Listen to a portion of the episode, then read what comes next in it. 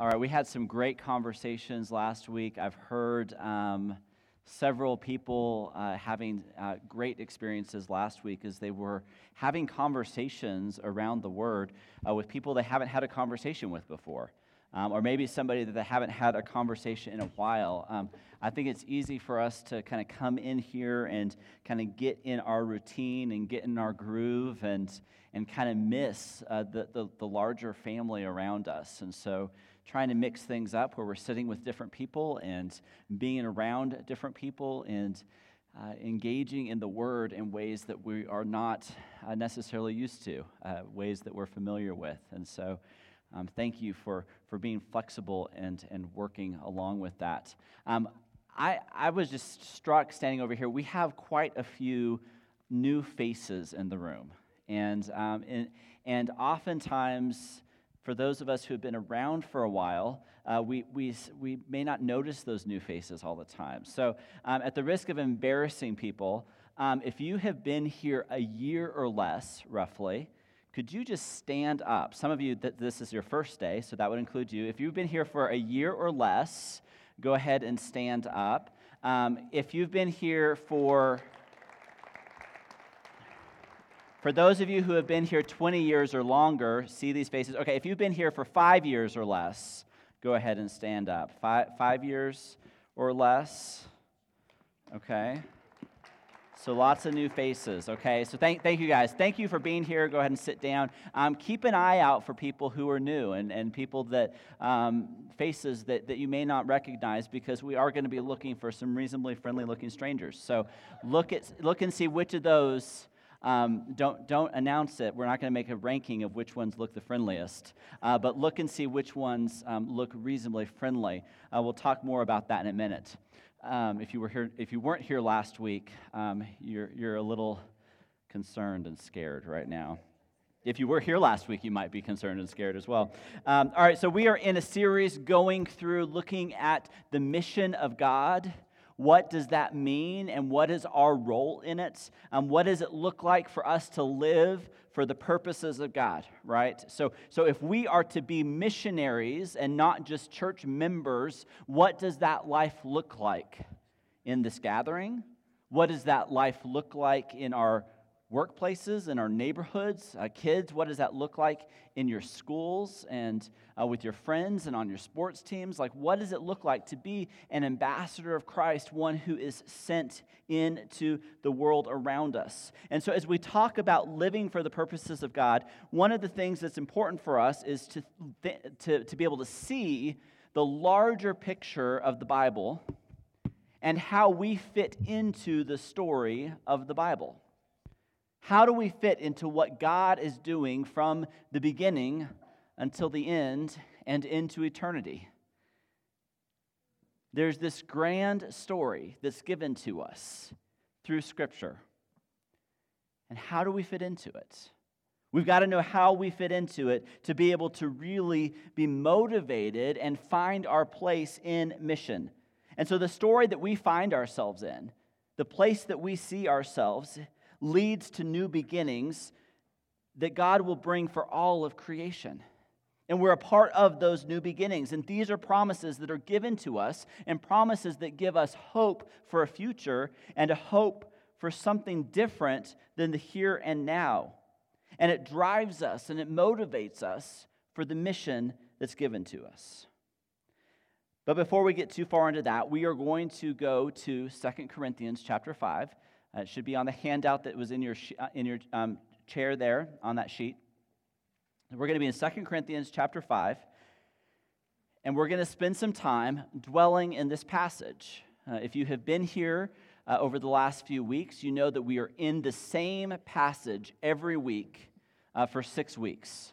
And we're using the same passage in our life groups. Uh, we're using the same passage in our launch team. We're using the same passage here each morning as we read through and use this passage to, to have God speak to us through these words. And as we hear it fresh every week and in a routine way, we will hear new things that we haven't heard before. God will speak to us in unique ways. And as we share with one another what it is that we're hearing, we will hear something from another person that will help speak to us as well. That God will speak to us through others, and He will speak to us through this word. And so we're going to, we're going to pray that God will speak to us through this passage.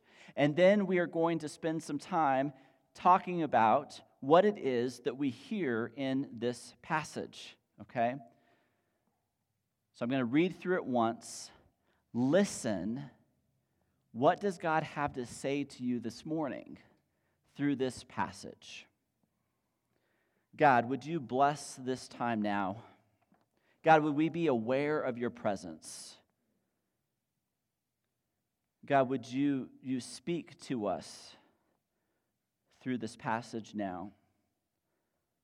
May the Spirit help create an imagination for something in this text that we haven't seen before. Hear the words of the Lord. Since then, we know what it is to fear the Lord. We try to persuade others.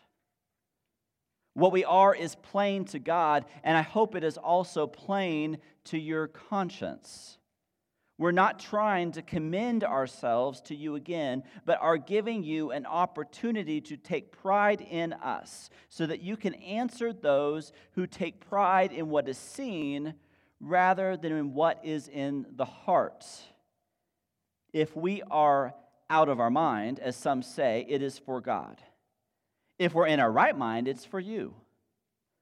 For Christ's love compels us, because we are convinced that one died for all, and therefore all died.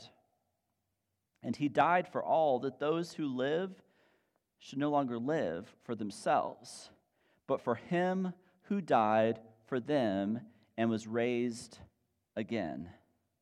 So from now on, we regard no one from a worldly point of view, though we are we were once regarded Christ in this way. We do so no longer.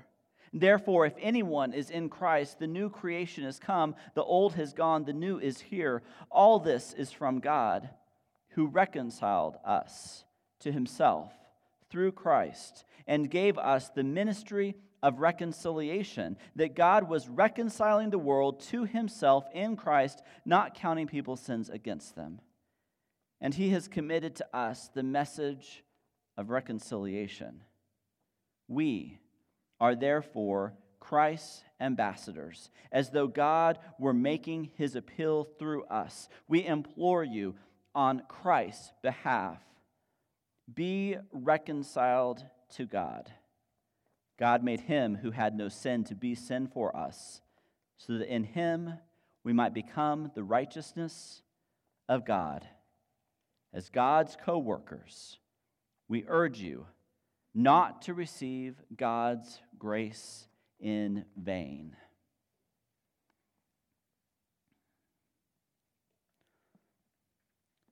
So let's just spend about five to ten minutes. Go ahead and be standing. Stand. And I would like for you to find a reasonably friendly-looking stranger, someone that you don't know. Go to that person, sit face-to-face, move the chairs around. I intentionally did not spend a ton of time making sure they were all perfectly lined, so you can move the chairs around. So find a reasonably friendly stranger. Be a good brother and sister. Look for somebody who looks really panicked and confused right now and help them figure out what's going on. Uh, for those of you that were here last week, you know the routine. So find somebody that you don't know well, introduce yourself, sit face-to-face, listen well to what the other person has to say, and share with that person what it is that caught your imagination in this passage. What caught your attention? It doesn't have to be profound. It doesn't have to be deep. Just what did you hear in this? All right, ready? Go. Find somebody you don't know well. Introduce yourself, share what you heard.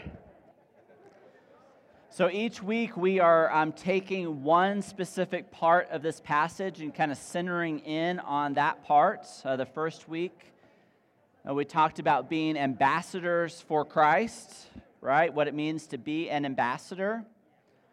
People are really enjoying their conversations, which is awesome. I hate to interrupt that, but I'm going to.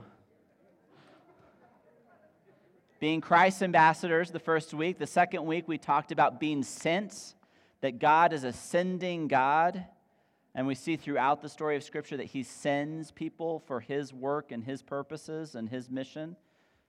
Um, today, we're going to talk a little bit about what it looks like to, to live in light of the new beginning. So there's the passage there, the old has come, the new, the, the old is gone, the new has come. And so what does it mean to look, to, to, to look with hope to a new future and a new beginning?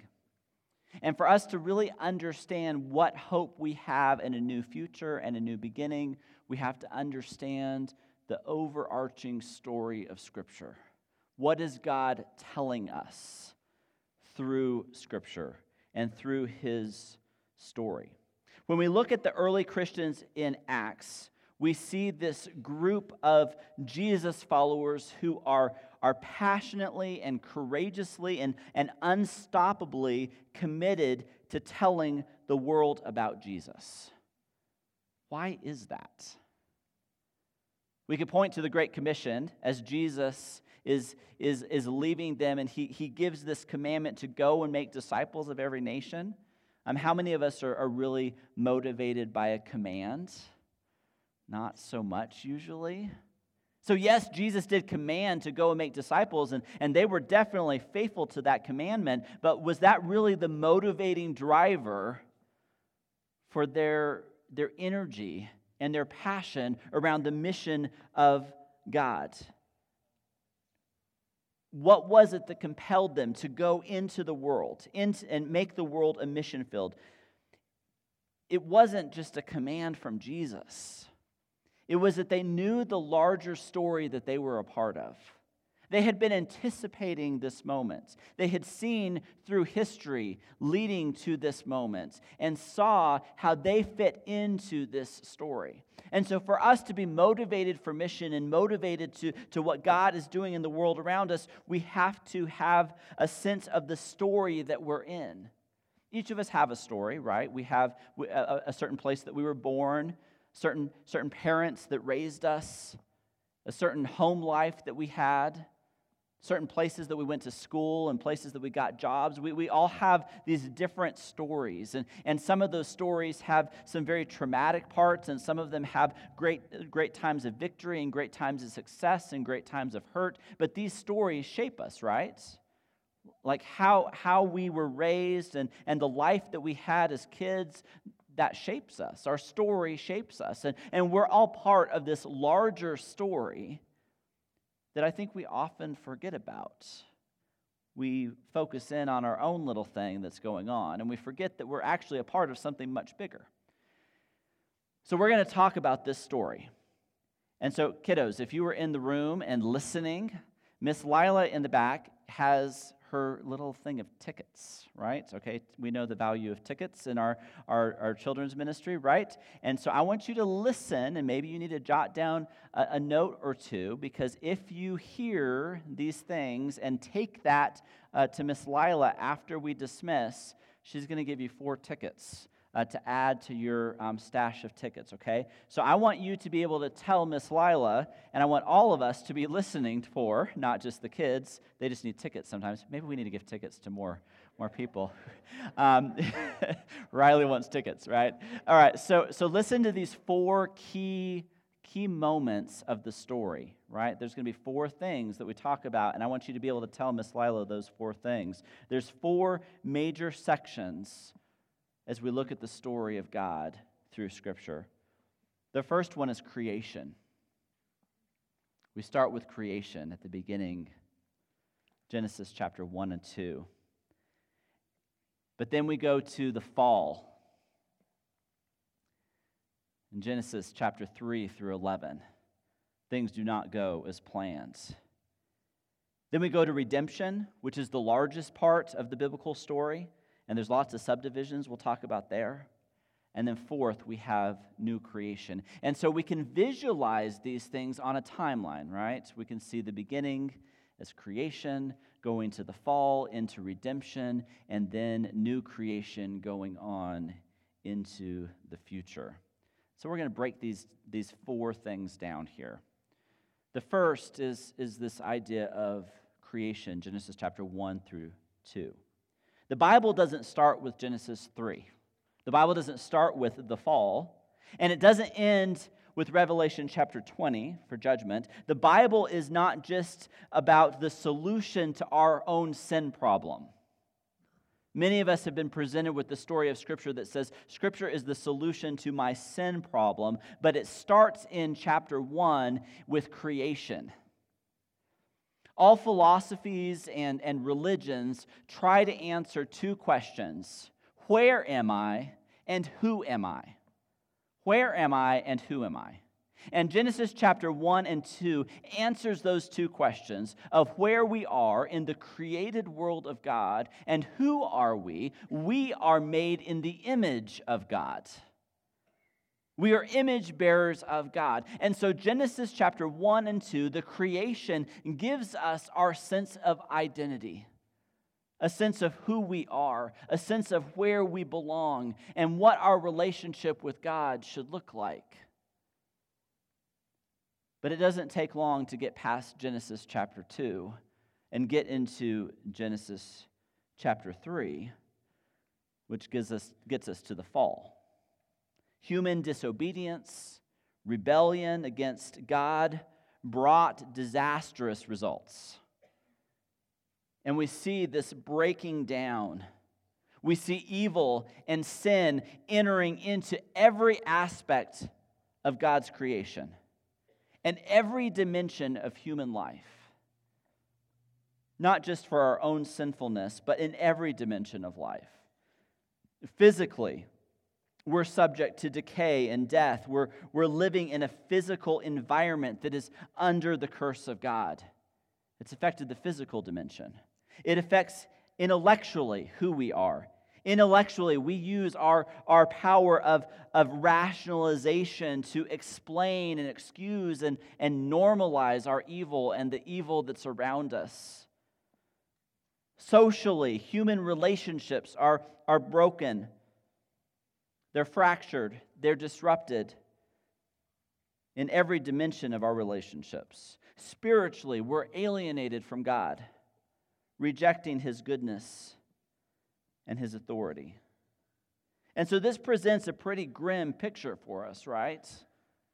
That it's not just about, I've sinned, and I need to be reconciled with God. It is, it is physically and intellectually and socially and spiritually, every dimension is broken and disrupted because of evil and sin. And so the problem is much bigger than just my personal sin problem. But thankfully, the Bible gives us a gospel that addresses every dimension of the problem that sin has created.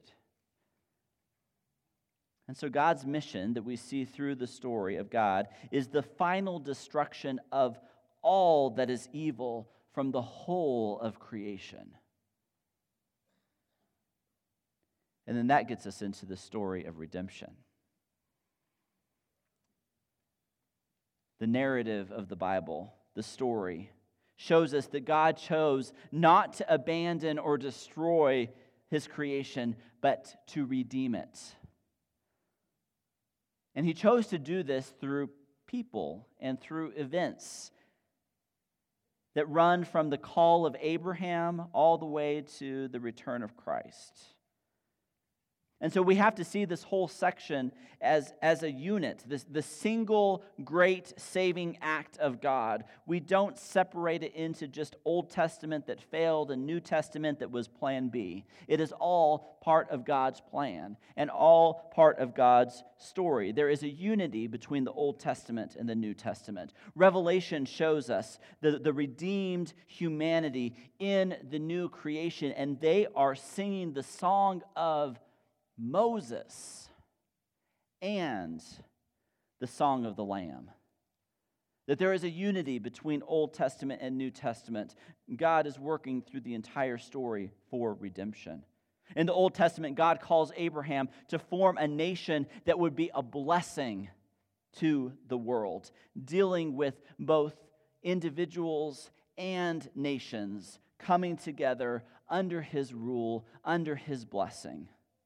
Genesis chapter twelve says, "The Lord had said to Abram, 'Go from your country, your people, and your father's household to the land I will show you. I will make you into a great nation, and I will bless you. I will make your name great, and you will be a blessing. I will bless those who bless you, and whoever curses you I will curse, and all people on earth will be a blessing through you.'" And then we see in the Exodus the story of Moses being sent to Egypt to bring freedom, to rescue the people of God. At Sinai, God enters into a covenant relationship with Israel, and he calls them to be his representatives and to be distinctive, to be set apart. And Israel couldn't and would not live by this. But regardless, the prophets come in and point forward to a day when God would fulfill his promise to bring blessing to the nations and salvation to the world. And then moving into the New Testament, the answer the prophets have pointed to comes: Jesus, their Messiah, God with us, God present. Galatians chapter four, "But when the set time had fully come, God sent his Son, born of a woman, born under the law, to redeem those under the law, that we might receive adoption and sonship.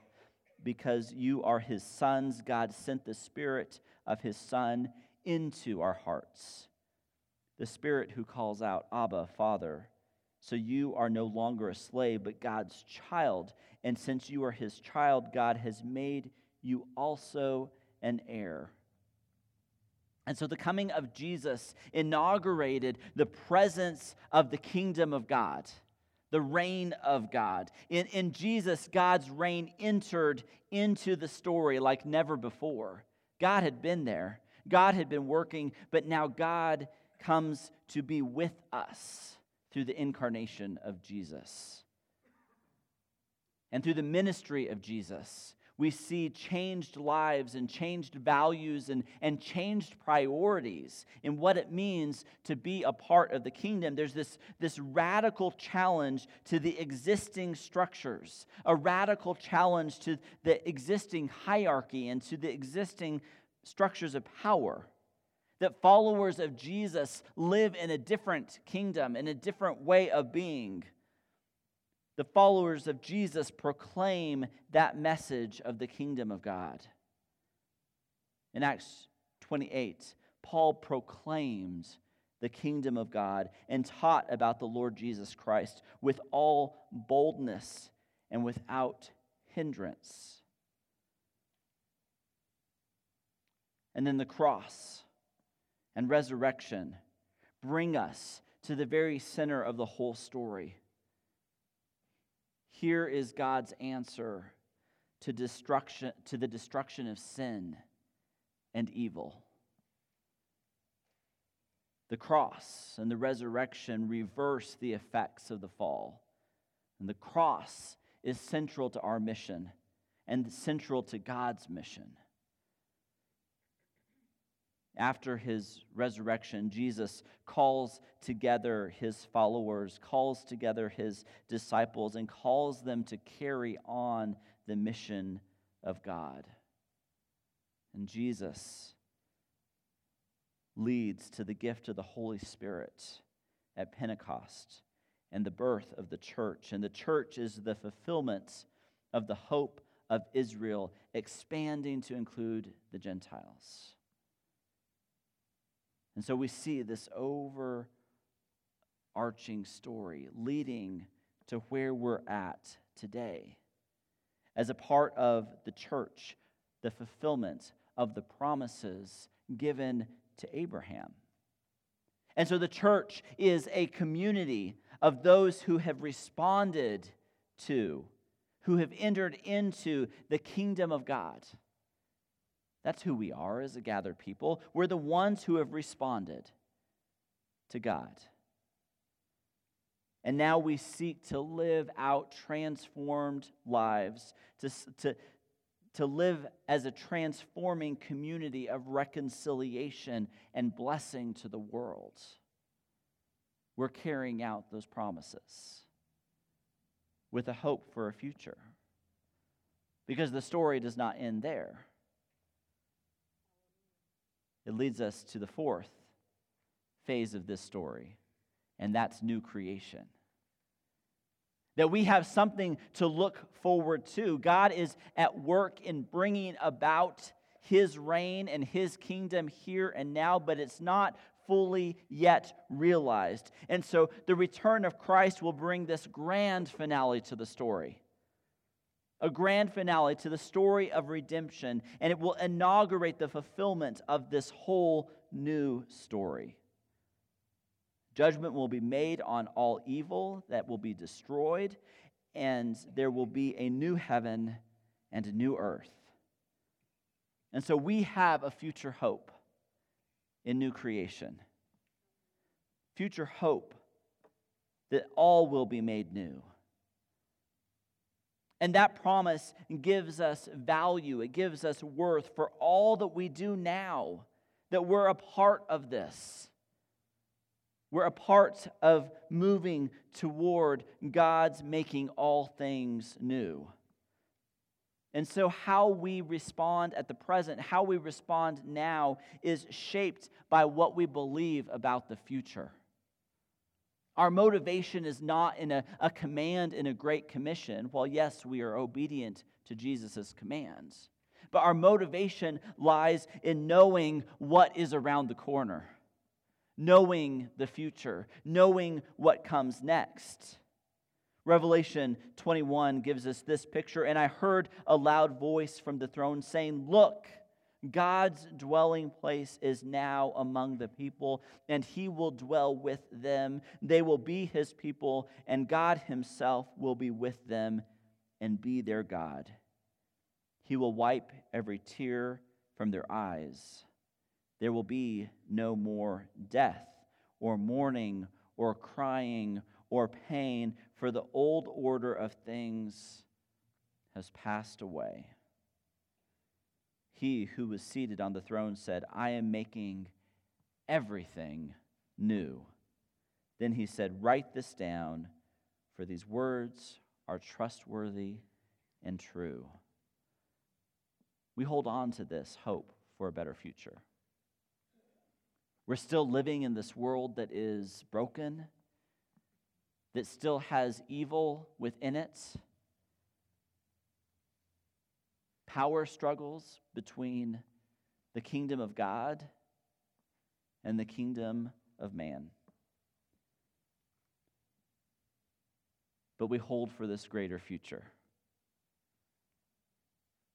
And that's what drives us and motivates us to be a part of what God is doing to make all things new. Now, this certainly is a brief overview of the entire Bible, right? So much more to dig into, and, and pieces of the story that, that, that create even, even more depth to our understanding of who God is and what God is up to and what we are what we are doing as a part of that. But we have to know what place we have in the story. We have to see what God is doing and what God has been doing. Not just in the last few years or the last few decades, but from the very beginning of time at creation. We're a part of that story. And we're a part of sharing that story with others.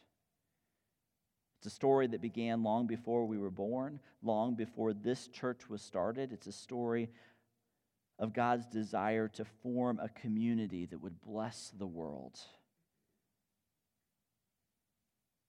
And He's always sought out people to be a part of that mission.